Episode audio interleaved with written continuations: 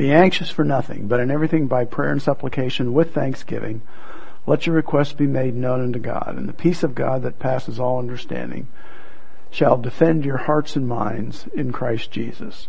Finally, brethren, whatsoever things are true, whatever things are noble, whatever things are just, whatever things are pure, whatever things are lovely, whatever things are of a good report, if there's any virtue, if there is anything praiseworthy, meditate, think, or be occupied with these things. And the things that you have learned, received, heard, and saw in me, these things do, and the God of peace will be with you. The fruit of the Spirit is love, joy, peace, patience, kindness, gentleness, faith, faith being the content of what we believe, goodness, and self-control. Um, these two passages uh, pretty much help us evaluate our thoughts and our lives, our production in the in the spiritual life. That's where we should uh, reside. I think that's very important for us to have those verses at our fingertips uh, throughout the day. Let's take a few seconds for spiritual preparation, closing our eyes, bowing our heads, and then I will open us in prayer.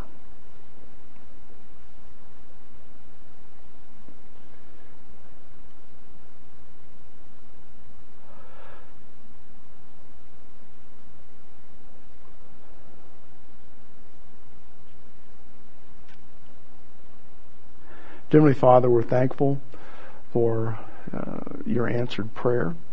We're thankful for the success of Bill's operation, the fact that he was able to join us for a brief time tonight. We pray as he heads home to um, uh, rest and find maybe a little more comfortable position that he'll be able to continue to recover and that uh, the surgery, uh, the results of the surgery would be very positive continue to pray for uh, Kathy Haley and the results of the tests she's had just recently on her lungs. Pray that um, we'll, she'll have those results and there is uh, some positive uh, movement in the uh, immune system and how it's um, combating the the virus that she has. We pray tonight as we, Father, approach the Word of God in Zechariah, Zechariah 10 that even though we are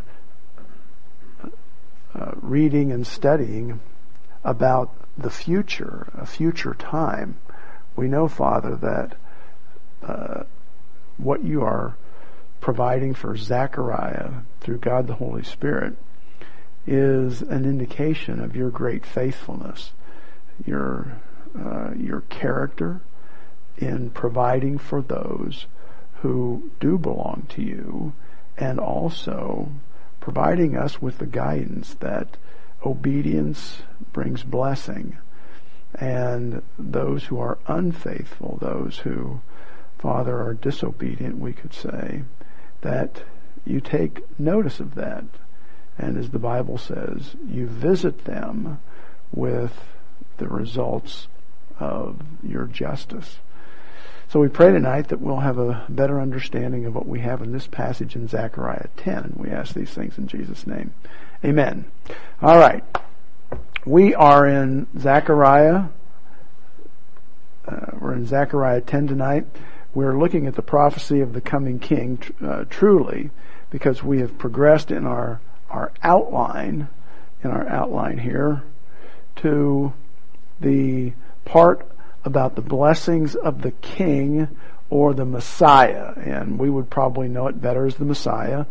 Uh, Israel is looking forward to uh, a future king who is in the line of David. And uh, our historical background here is really important for us, and the importance of that is that Israel had been disobedient. They'd been unfaithful. And even though it was evident through uh, prophets, beginning with Moses, that uh, unfaithfulness would bring judgment, judgment to them, discipline. Uh, and that is precisely what happened to the northern kingdom, but the northern kingdom, apparently the example of the northern kingdom wasn't sufficient for the southern kingdom. And in 586, uh, Babylon, Nebuchadnezzar, uh, destroyed the city and the temple and uh, took many captive back to Babylon. Well, 70 years later, as we have studied in Daniel, we were able to see that uh, through Jeremiah that 70 years would pass and then the Lord would have a plan for them to return. And that began with Cyrus. And uh, we do have now in the books of Haggai and Zechariah that first element that has returned. Uh, we see Zerubbabel mentioned in uh, Zechariah, both Zerubbabel and also uh, Joshua the high priest. And Zechariah is speaking to that group of people, those uh, Jews who are post-exilic uh, returnees to the land. And they're experiencing uh, many difficulties. Uh, reading Haggai, that is where we see the difficulties that they're receiving or that they're experiencing.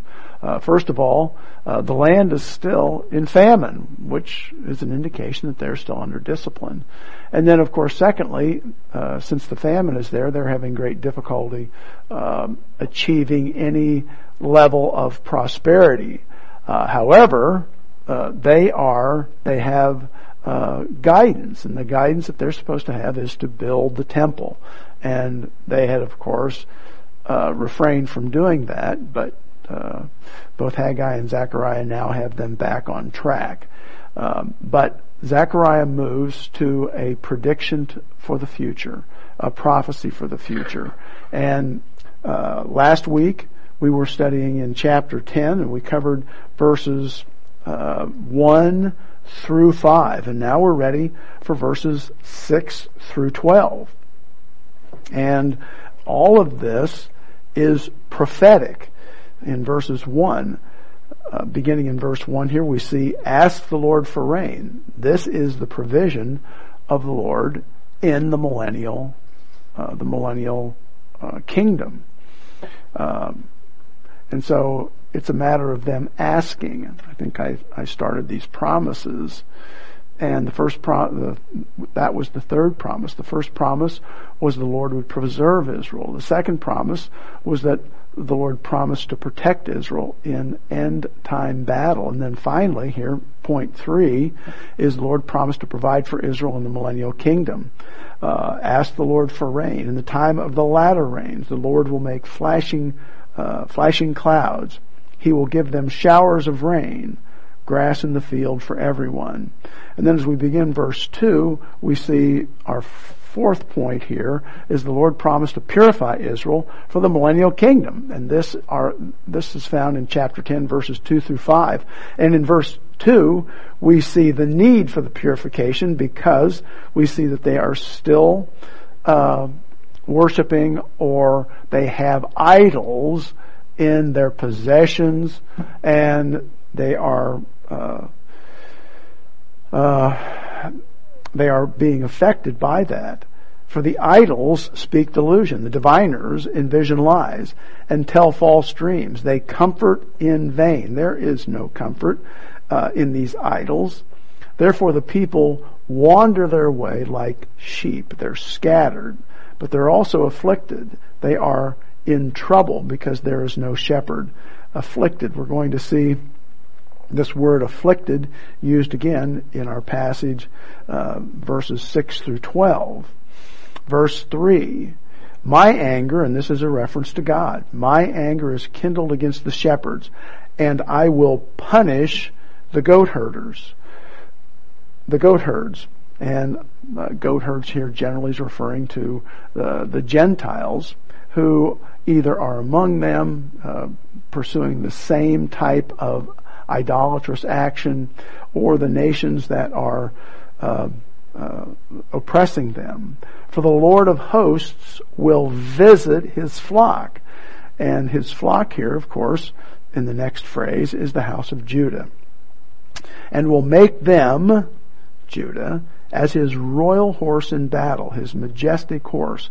This is a prediction, a prophecy of end times uh, warfare, combat. And we studied this last week as we saw that here we see the seventh stage in the uh, Armageddon campaign. Verse 4, from him, and this is a reference to Judah, comes the cornerstone. Who is the cornerstone? The cornerstone is the Messiah. From him, again, Judah, or we could say Israel, because I think it's a reference to both uh, the northern and southern kingdom, because they will be unified at that time. From him comes the the wall or the hanging peg, and I expressed that last week that I believe that this is probably not a tent peg, although the word is used for both, uh, tent peg and a hanging peg or a wall peg. But this is the fact that the Messiah would be a secure place for Israel to be established. That's the sense of this. And then from him, the battle bow. And so the Messiah is this future weapon of war. He is going to wage war for them.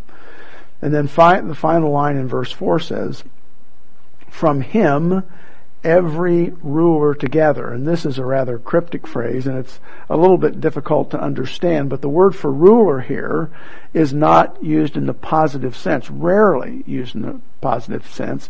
It's used from the standpoint of oppressor.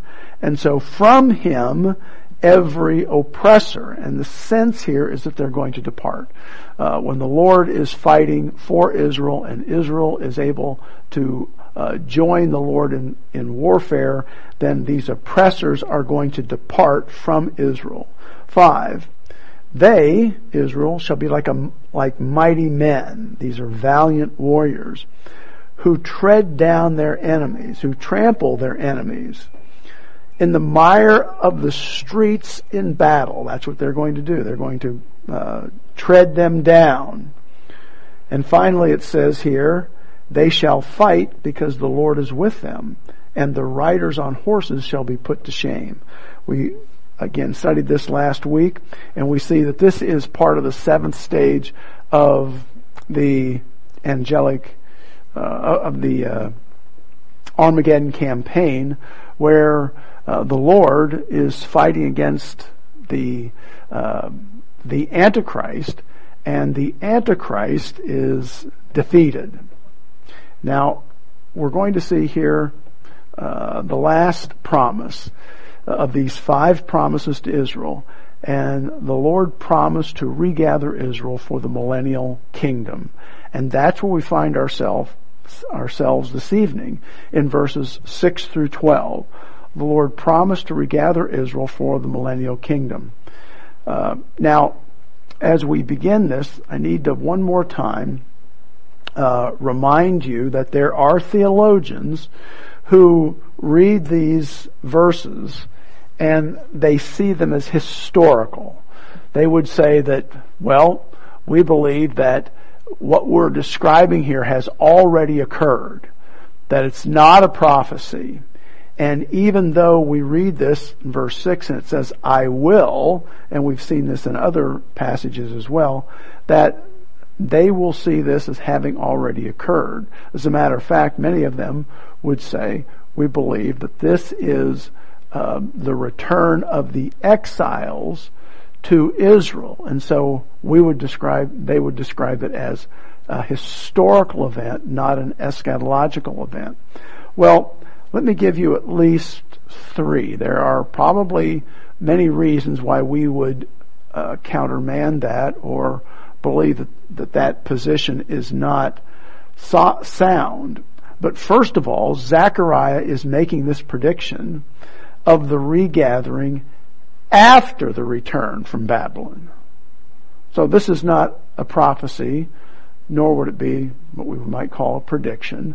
It's certainly not something in the future because Zerubbabel has already brought with him a group of exiles. Now, more will return with Ezra later, but the numbers are not significant. And as we read this, um, we believe that we can tell that uh, this cannot be the event that Zechariah is foretelling. He's predicting, that he's forecasting. Uh, secondly, those returning to the land will comprise both the house of Judah and the house of Joseph. Look in uh, verse 6 says, I will strengthen the house of, jo- of Judah and I will save or deliver. I think a better word there for us is deliver. That keeps us from thinking soteriologically here.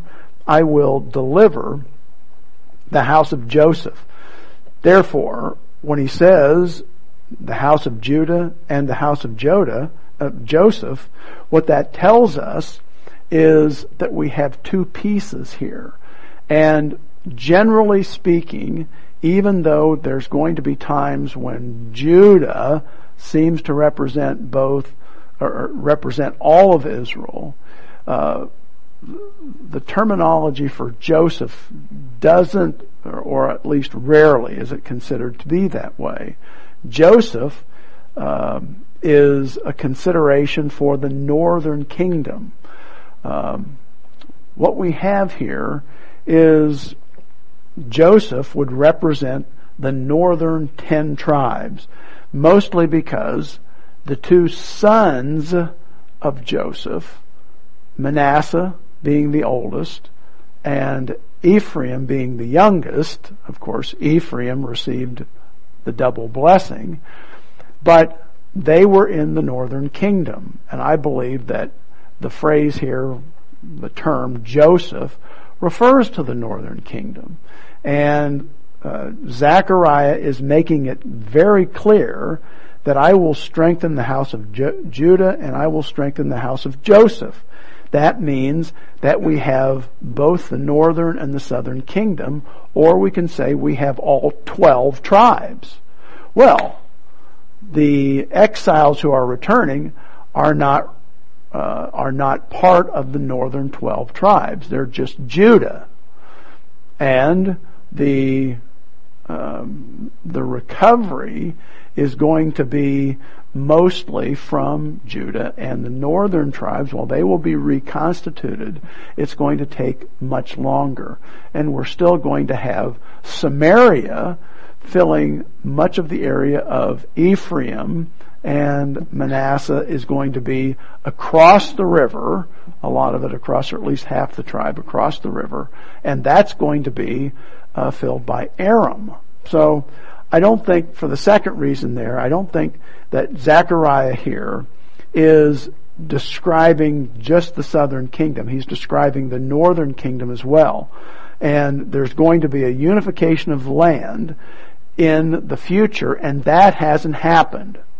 So the second reason, um, uh, Zechariah is describing a unification of what we would call the monarchy, and that's not happening. Third, God promised to restore his people, not from Babylon, but from all of the countries. And we're going to see this from what we sometimes describe as the four corners of the earth. Therefore, that has not happened we still have Jews that are uh, widely dispersed. And today, we would probably say that about half of the Jewish population of the world is back in Israel. But uh, 50%, and we believe that it's probably a little more than 50%, is still um, scattered throughout the world. And therefore, this is not a historical event. This is still in the future. Okay. Now, uh, having studied last week the Armageddon campaign, we saw that that is the last half or the last part of the uh, the tribulation, and we studied that in verses three through five. Um, particularly, as I said, stage seven, which is the battle of the Lord as they come back out of Petra up towards Jerusalem. And maybe at the end here, if I have time, I'll review that. But uh, this regathering of Israel that we are seeing here in our point five, the Lord promised to regather Israel, seems to occur over a period of time. And as a matter of fact, if we look at um, prophecy in the Old Testament, it appears that some of that may be ongoing now, and that is the idea that Israel, uh, that uh, a large number of Israels, a high percentage of them, are back in the land. Now, we're going to look at this and see that there, it's an unbelieving part, but there is a requirement for them to be there. So it's not as if we can say, well, uh, the Lord has not had a hand in this, when in fact it appears that there is stage setting for the end time. As we study these events of the end time, and that's a, can be a technical term and sometimes not so technical, but we need to distinguish between the different ways that the phrase is used. And I think generally we would say that the phrase end time comprises the term, first of all, the termination of the church age, which is the rapture. And it would also include the seven years of the tribulation. So if we're looking at someone saying the end times, we would say, well, the end time really begins when we have the rapture, because the rapture, that bit of uh, prophecy being fulfilled, which is the only bit of prophecy that uh, we are anticipating, uh, when that's fulfilled, then we will see the clock beginning to tick again. So, we say end times, we say the termination of the church age, which is the rapture, and then we have the seven years of the tribulation. We also would have the second advent, which is when the Lord returns to the, to the earth in power and glory, and then the millennium. And so that is how we would describe the end times. A more narrow and probably we could say technical uh, definition or description of the end time is viewed as the end of the tribulation and the beginning of the millennium. Uh, therefore, that sort of brings the times of the Gentiles to an end, and we begin the millennium. And I'd rather, as we go forward here, retain the, the general overall understanding of the end time, and I think that is what we're reading in Zechariah 10. This is all part of that. Uh, when we begin this, uh, when we begin, uh, begin the study of Israel's regathering, we are specifically reading about the time at the end of the tribulation and the beginning of the millennium. And uh, different theologians place the regathering differently, but there is there has to be a regathering of Israel uh, prior to the end of the tribulation, actually at the beginning of the tribulation, and then of course there's a a miraculous regathering at the end of the tribulation. And I think that we'll notice that. And we have passages in both the Old Testament and the New Testament uh, that speak of the actual regathering and that it is occur that uh, a good segment of it occurs um, after the Lord returns and destroys the armies of the Antichrist. And that's where we find ourselves in Zechariah 10:6. It's after the destruction of the armies of the Antichrist. And I just wanted to make sure that we've kind of got these uh, this period of time in hand. Uh, what I'd like to do, I mentioned something about Israel being back in the land, but not as a redeemed nation. Let's turn to Isaiah. Turn to Isaiah, verse or chapter 11. Isaiah chapter 11.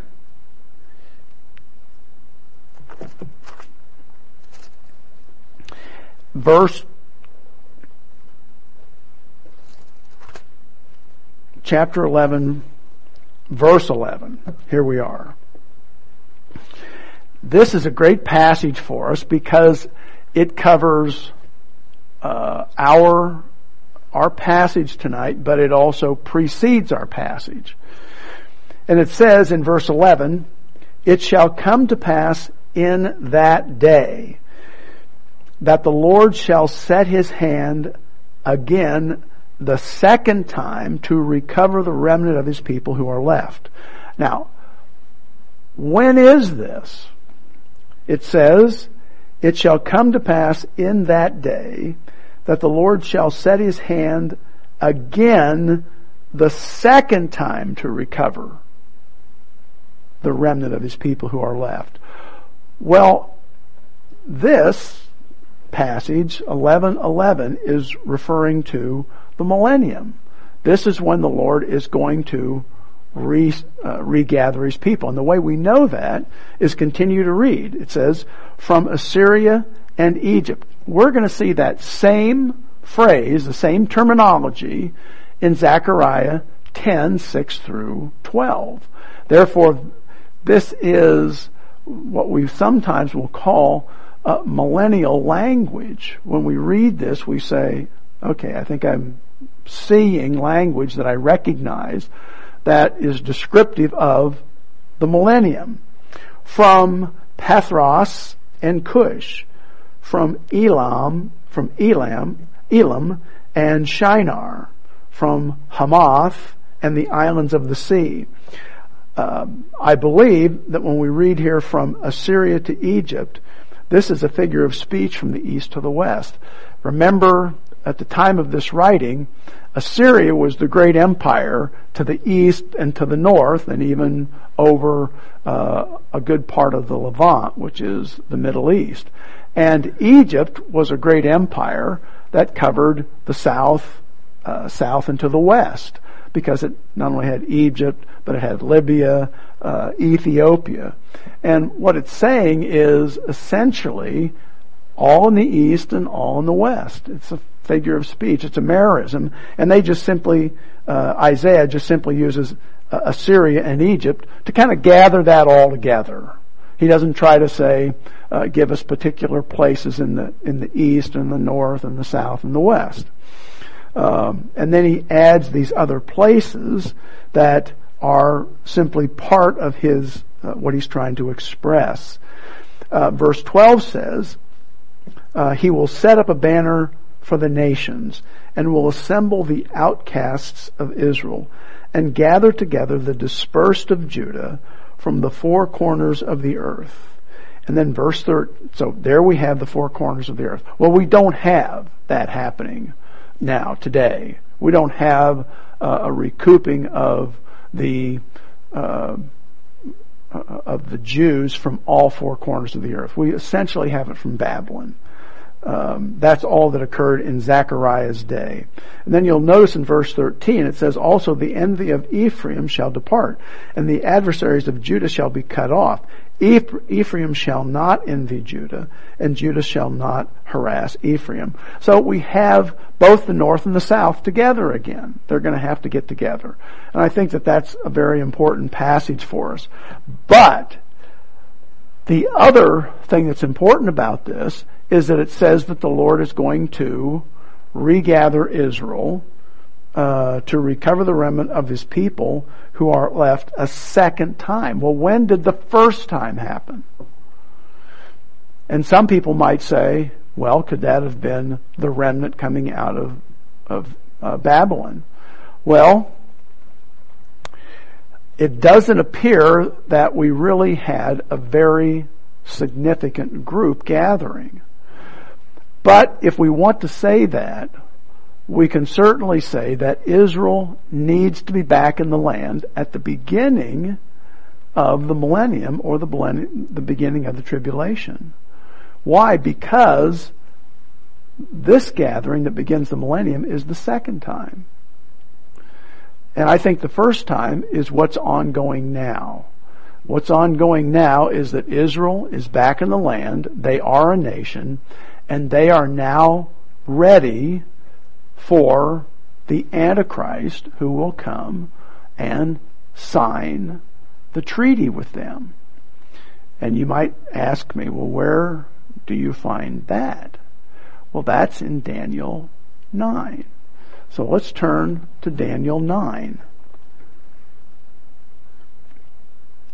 Daniel 9 really tells us that we need a nation in the land of Israel before the tribulation commences. There has to be a nation there. So that would be the Lord regathering them, and we don't see a miraculous regathering, but because of the persecution and because of uh, the uh, uh, the national and international policies, Israel has been reformed. The nation has been reformed.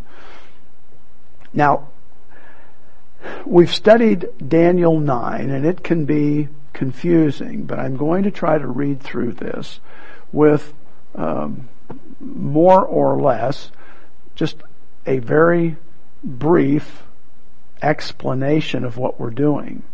Remember that Daniel is written, he's writing this passage probably sometime around 5, 530, 536, 535 with the return of Israel. Some would date it 515 because that's when the temple is finally rebuilt.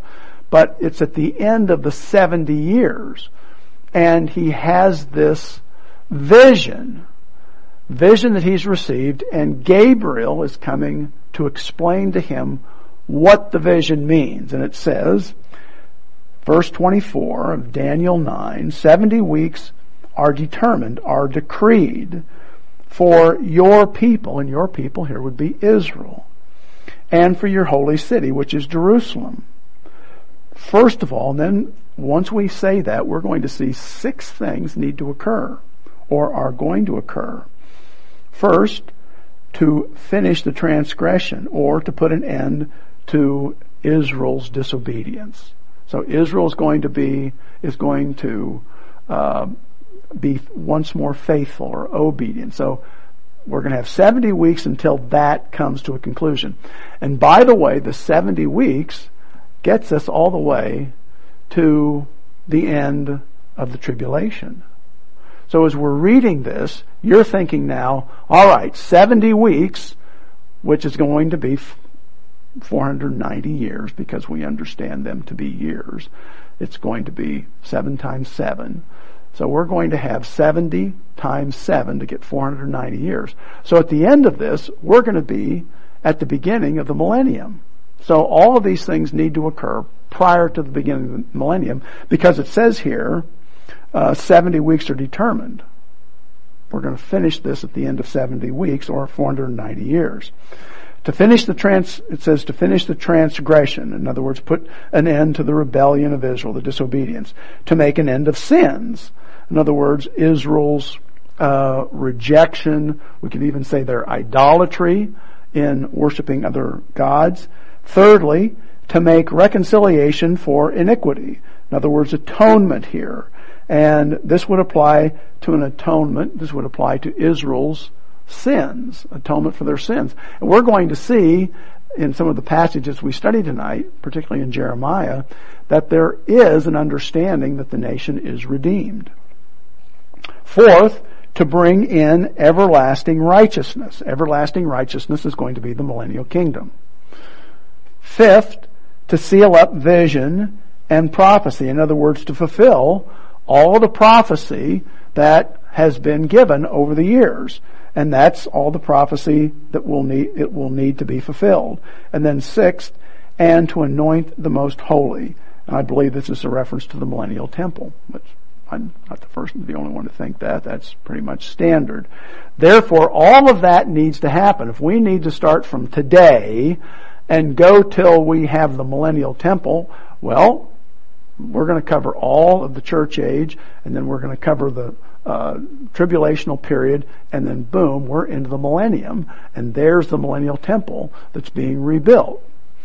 Therefore know and understand, so Gabriel says here, you are to know this, that from the going forth of the command or the decree, and we're going to see that this is de- the decree that uh, Artaxerxes gave for them to return to the land to uh, rebuild, and we'll see what it says here, rebuild the the, uh, the walls, to restore and rebuild Jerusalem, and that happened in Nehemiah. Nehemiah two is where we find that decree, and that's Artaxerxes saying, "All right, Nebuchadnezzar, go back and restore Israel and restore those walls," and that's Nehemiah two one through eight.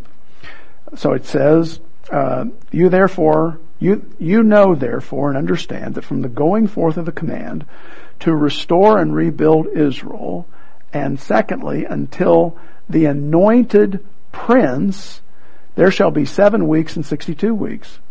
Now this gets, can be uh, a bit confusing, but all we have to understand is that there's two things happening there. The first thing is to restore and rebuild Jerusalem. And the second thing is until the Messiah the prince. Okay, well the first thing occurs in what we believe is seven weeks, and the next thing, the, until the Messiah, the prince, happens in 62 weeks. So we add those two together and we get 69 weeks. Or 483 years. Which this tells us that the Jews returned and they rebuilt Jerusalem and they rebuilt the walls, and they did that in the, the first part of this um, equation. And it says, the streets shall be built again, and the wall, the wall there is probably better understood as the trench or the moat around the wall, even in troubled times. So there's going to be troubled times, but they're going to get that done. And that, by the way, takes us up to the time of the Lord Jesus Christ, because until the Messiah, the Prince, and we could add to that, comes. But anyhow, that brings us right up to the time of the Lord Jesus Christ. That one verse covers all that period of time. And you'll notice then, verse 26, and after 62 weeks, remember we had the seven and then the 62, so after the second part, the 62 weeks, don't get confused here and say, well wait a minute, it's not 62, it's not, it's 62, it's not 69. No, the 7 occurred and then the 62 occurred. So when the second part there, the 62 weeks occur, after the 62 weeks, the Messiah shall be cut off, and it says, but not for himself, but that's uh, really a pretty poor translation. It says, and he shall have nothing. In other words, the Lord Jesus Christ, he is the Messiah. He comes, presents himself as the Messiah, but Israel rejects him. He goes to the cross. He dies. He's, he's buried. He's resurrected. And he ascends. And what has accomplished? Well, he's accomplished atonement, but the kingdom is not there. So he doesn't have the kingdom. And we believe that that's what that means. And uh, he, he has nothing. And then it says, and the people of the prince who is to come shall destroy the city and the sanctuary well, who is the people of the prince who is to come? Well, we believe that the, the people of the prince who are to come are the Romans. And the Romans in 70 AD destroy the city of Jerusalem. And we believe that that's what's being prophesied here in verse 26. So the Messiah is going to be cut off. The millennium has not been established. And the people, the Romans, of the prince, the Antichrist who's to, who is to come, they shall destroy the city and the sanctuary, Jerusalem and the temple. And it says, the end it shall come like a flood, meaning that it's going to be overwhelming. The Romans are coming, it's going to be overwhelming. Until the end of the war, desolations are determined. And that brings us, again, to the end of the 69 weeks, and we're waiting for the 70th week and the 70th week is the tribulation. And now, and we've seen that in uh, Zechariah 10, the battles in verses 2 through 5, and we're looking at the millennium. Well, why does there need to be a nation of Israel in the land at the end of the church age? Somehow it's got to be established.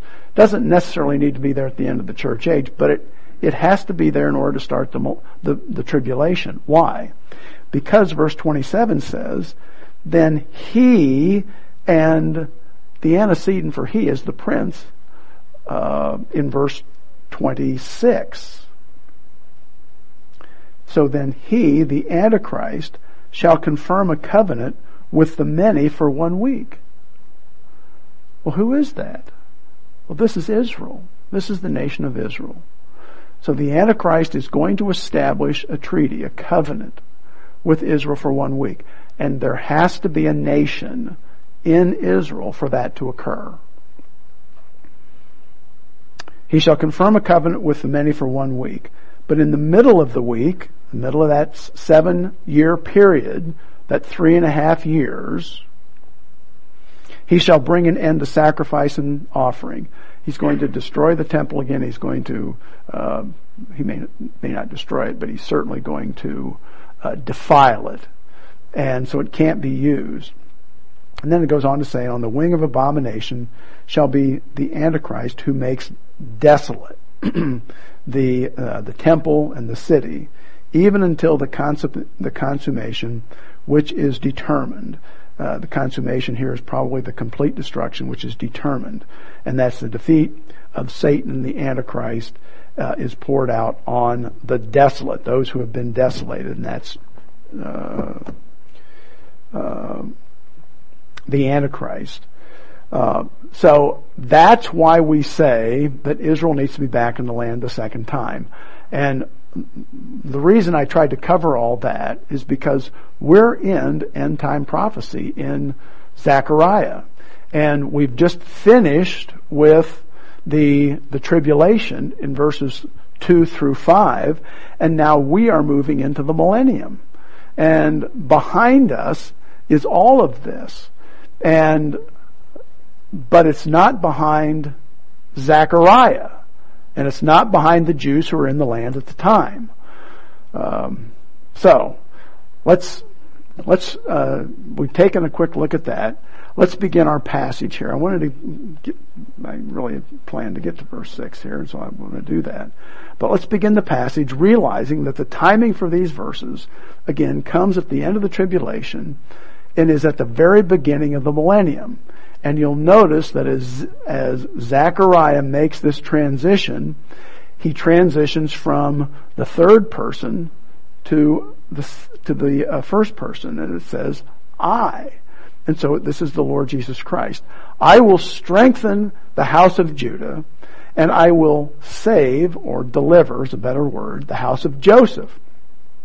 I will bring them back. And the word there for bringing back is the word shuv. It's the Hebrew word shuv, and it's very often used for return, but we're going to see it can be used in two senses. One, to repent spiritually, or number two, to physically return. So I will bring them back because I have compassion on them. I think most translations or some have mercy, but a better translation is compassion. I will have compassion on them. They shall be as though I had not cast them aside. I had not rejected them, not discarded them. For I am the Lord their God, and I will hear them. And the word hear is not the best translation because we might think that it's Shema, but it's not. It's Anah, and it means to answer. I will answer them or I will respond to them. Alright. Here in verse, okay, Zechariah 10:6, the Lord promises to regather Israel.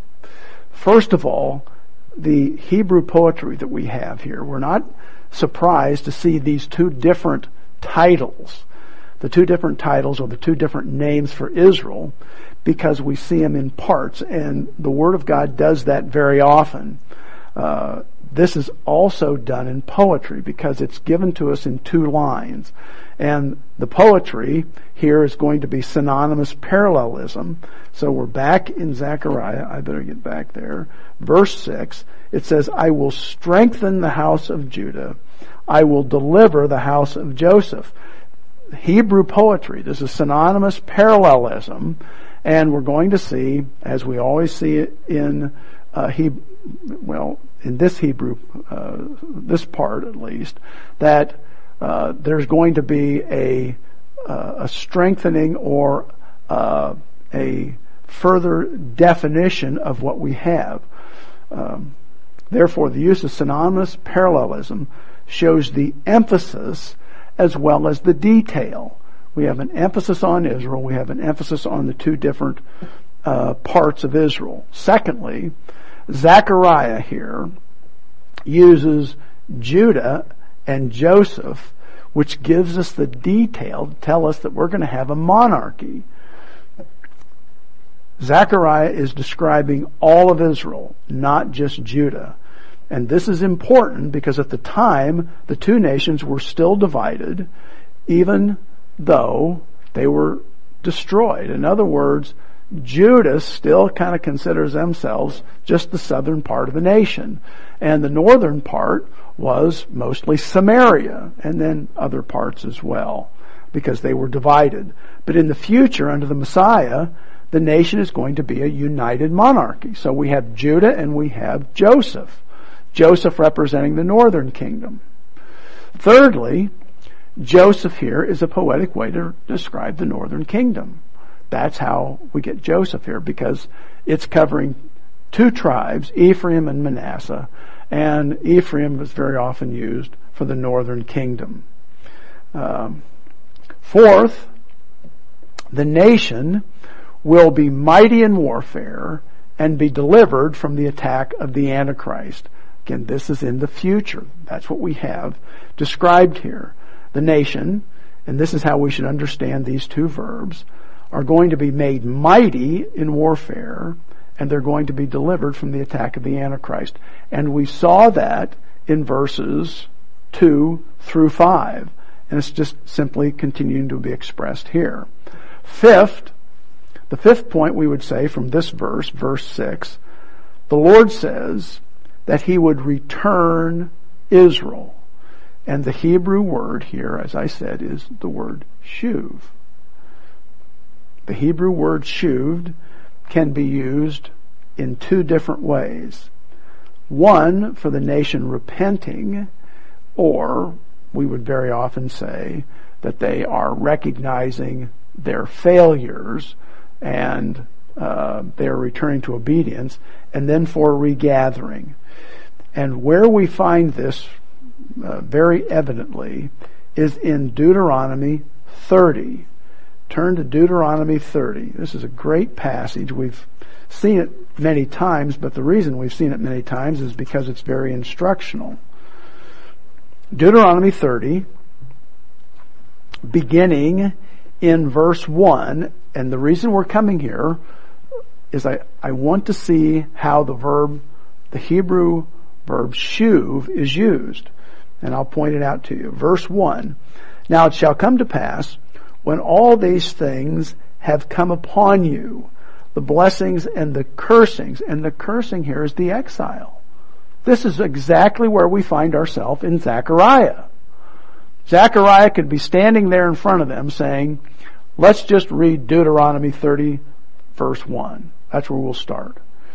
Now it shall come to pass when all these things shall come upon you, the blessings and the cursings. And that has been listed for them in Deuteronomy 28.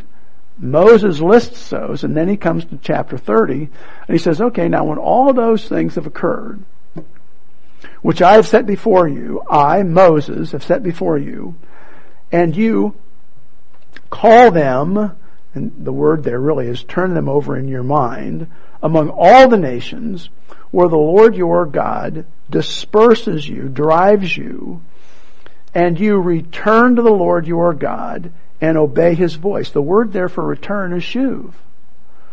That's how Moses uses the word. And when he says here, return to the Lord your God and obey his voice, that's what we would call, or the Bible very often calls, repentance. Return to the Lord your God and obey his voice according to all that I command you today, you and your children, with all your heart, with all your soul, that the Lord your God will bring you back. And the word there for bring you back is return you. Cause you to return, and that's the word shuv. So Moses uses the word shuv, which is simply the word to turn, or to return. He uses it both ways here. It's used both for a return to faithfulness, a return to obedience, or, which is spiritual, or it can be used in the physical way. And, and look at this. Verse 3 says that the Lord your God, and a better translation is, will cause you to return from captivity and have compassion on you and gather you again from all the nations where the Lord your God has scattered you. Now, as I said, Zechariah could be standing there reading this to him or expressing the same thing, and the prophecy is, we're going to return you from all of the nations. Well, Babylon is not all of the nations.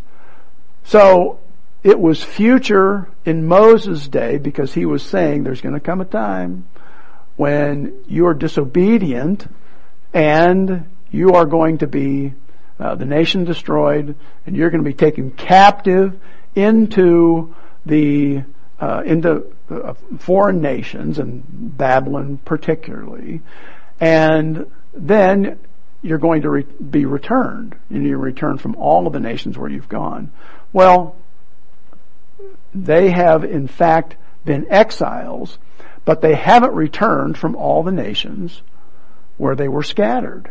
So that part of this is still future because they haven't been returned from all of the nations where God had scattered them. Uh, it says, if any of you are driven out to the furthest parts under heaven, from there the Lord your God will gather you, and from there he will take you back. So that part is still future. And Zechariah is actually repeating that. I think that's a wonderful thing for us to understand as we kind of try to place ourselves both in what Moses was saying, what Zechariah is saying, and the fact that the return at the end of the tribulation and in the millennium is yet future. Point six. In the context of Zechariah 10, the nation has already returned to obedience. They've already returned to obedience, meaning Zechariah is giving prophecy about the millennium. And the nation that he is addressing now has already returned to obedience. So our return here is only going to be the physical part because they've already returned. Israel has already returned to obedience. The nation that Zechariah 10 is describing. Not the ones he's addressing, but the ones he's describing. Point seven here, the Lord extends compassion to them as a redeemed nation. That's who the compassion and, or some texts say mercy. That's how that's working. So the Lord is extending compassion to Israel as a redeemed nation in the millennium. Not the exiles that are standing before Zechariah. He's still addressing them.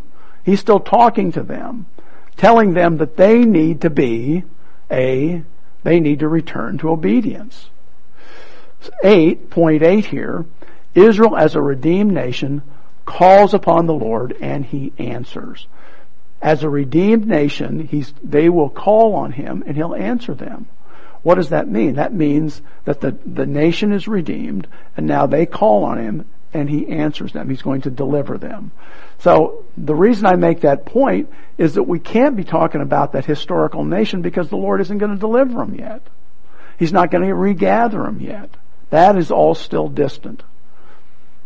The nation that is hearing Zechariah's words are not redeemed and they are not delivered.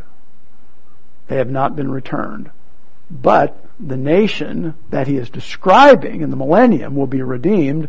They simply need to call and they will be returned. He's going to answer them. Uh, verse 7. Let me move on. No, point 9 here. Got another point. The major part of this response was found in Zechariah 10, 33 through 5. Because that's when the Lord returns and destroys the Antichrist. So that now they can be delivered. But the regathering is also included in this call and response. So this is how, this is what Zechariah is facing and this is what he's saying. Okay. Let's look at, uh, verse 7 now. Verse 7 says, Those of Ephraim shall be like a mighty man, and their heart shall rejoice, as if with wine, as if, uh, as if with wine. Yes, their children shall see it and be glad. Their heart shall rejoice in the Lord. Now you'll remember, we just read in, in Deuteronomy 30 about children responding as well. Children seeing this. You'll return with your children. So Zechariah is, uh, in, is prophesying in somewhat that same vein. Um, first of all, Zechariah uses Ephraim here, I believe, to refer to the entire nation of Israel. Uh, he's referring to the, the entire nation of Israel because back in Zechariah, he says, those of Ephraim shall be like a mighty man, and their heart shall rejoice as if with wine. Yes, their children shall see, see it and be glad. Their heart shall rejoice in the Lord. That's not just the northern kingdom. That's the southern kingdom as well. Now there are some who would say, well, he used Judah for the most part up in verse 3, and now he's using Ephraim here, and that's what kind of uh, merges the two together. That's what bonds them together uh, I think he, he kind of uses them both for the nation as a whole. Because when this prophecy is fulfilled, uh, the nation will be regathered as a whole. Secondly, the use of wine has a twofold significance here. He says, those of Ephraim shall be like a mighty man. By the way, the word there, gibbor, is used for warriors. Um, strong, mighty, and their heart shall rejoice, shall be glad as if with wine. And the use of wine here, I think, has a twofold significance. First of all, it's a reference to joy and to merriment. Reference to joy and merriment. Wine is said to make the person merry. As a matter of fact, Psalm 105 Psalm 105, verse 50, 104. 104 verse 15 says, And wine that makes glad the heart of man, um, I got to start in verse 14. He causes the grass to grow for the cattle and vegetation for the service of man, in order that he may bring forth food from the earth and wine that makes glad the heart of man, oil to make his face shine, and bread which strengthens the man's heart. So wine here makes glad the heart of man. For some, that may be one, might want to make that your life verse. But, uh, so we have first of all, this wine is, was known to bring joy or merriment. But secondly, in Psalm 104, that passage is describing God's blessing, prosperity. And so it also means prosperity. And I think that that's what this is. Those of Ephraim shall be like a mighty man, uh, strong, warriors, and their heart shall rejoice as if with wine. Why? Well, first of all, there is happiness or merriment there, joy. But secondly, there is also prosperity or blessing. So wine is often used for prosperity. God is going to bless Israel in the land, and the land is going to be prosperous. Um, turn back just a few books to the book of Amos. Amos comes right after Joel, which comes right after Hosea. So we have Amos 9. In Amos 9, in Amos 9 verse 13, Amos 9:13, Amos is describing the prosperity in the land of Israel during the millennium, and he says, Behold, the days are coming, says the Lord. This is Amos doing the same thing that Zechariah is saying. When the plowman shall overtake the reaper, and the treader of grapes him who sows seed. In other words, the, if we had a division of labor, when the season comes around for plowing and preparing the land, those who are reaping from the harvest haven't finished yet.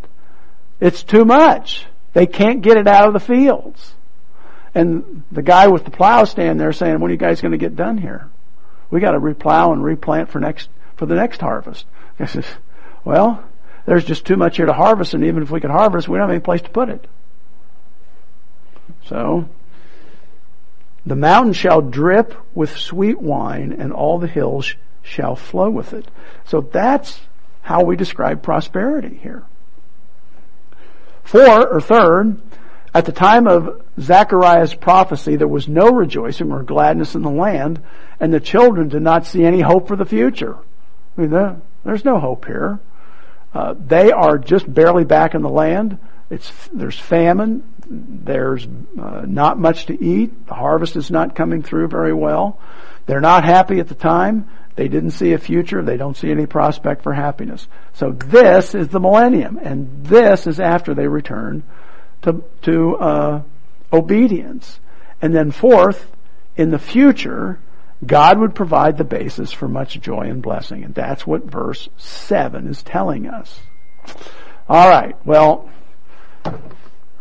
I wanted to to get through to verse twelve, but I took too much time talking about that fabulous book Daniel, and uh, also covering a little bit about uh, the uh, the end time and how we see that and how these uh, how this fits together. We'll come back next week. We'll be back next week, but we have an opportunity next week uh, to have a missionary come and talk to us, and that's Olga Zaitseva from Russia, a foreigner. uh, Marina will be happy to see her. Uh, but uh, Marina Zaitseva is back in the United States right now. She is uh, over in Maryland, but next week she's going to be in Virginia. And uh, we asked her if she would be available on Wednesday night, and she said yes, and that she would very much like to come and speak to us and tell us what's happening in her uh, her ministry. So next week we hope to do that. Scott is going to boycott it. I think uh, he might not be able to be here uh, because he has to has some responsibilities. But uh, what we'd like to do is uh, announce that on Sunday as well, and therefore uh, others in the congregation that would like to come and hear uh, about Olga's ministry in uh, Russia, then they'll be able to do that. So that's something we're planning next week. Um, and I look forward to to, uh, to having Uh, Olga here. We pray for her, uh, we think about her, and uh, next week she'll be able to be here and tell us about those guys in uh, Russia. That, and what they're doing. Right, let's bow our heads in prayer. Heavenly Father, we're thankful for the truth of the Word of God. And we pray that God the Holy Spirit would guide us so that we have truly a fix on uh, the timing and the context here. And Father, what is so refreshing and uh, uh, reassuring for us is that we can see prophecies as they unfold and as they come true. Uh, many in the Old Testament have uh, uh, come true, and we can see that uh, the prediction for for the, the Messiah, your Son, coming and going to the cross, uh, and therefore, Father, we know that these other prophecies. Father, we can lock them in the bank. They're as good as gold. We know that they are going to occur as well.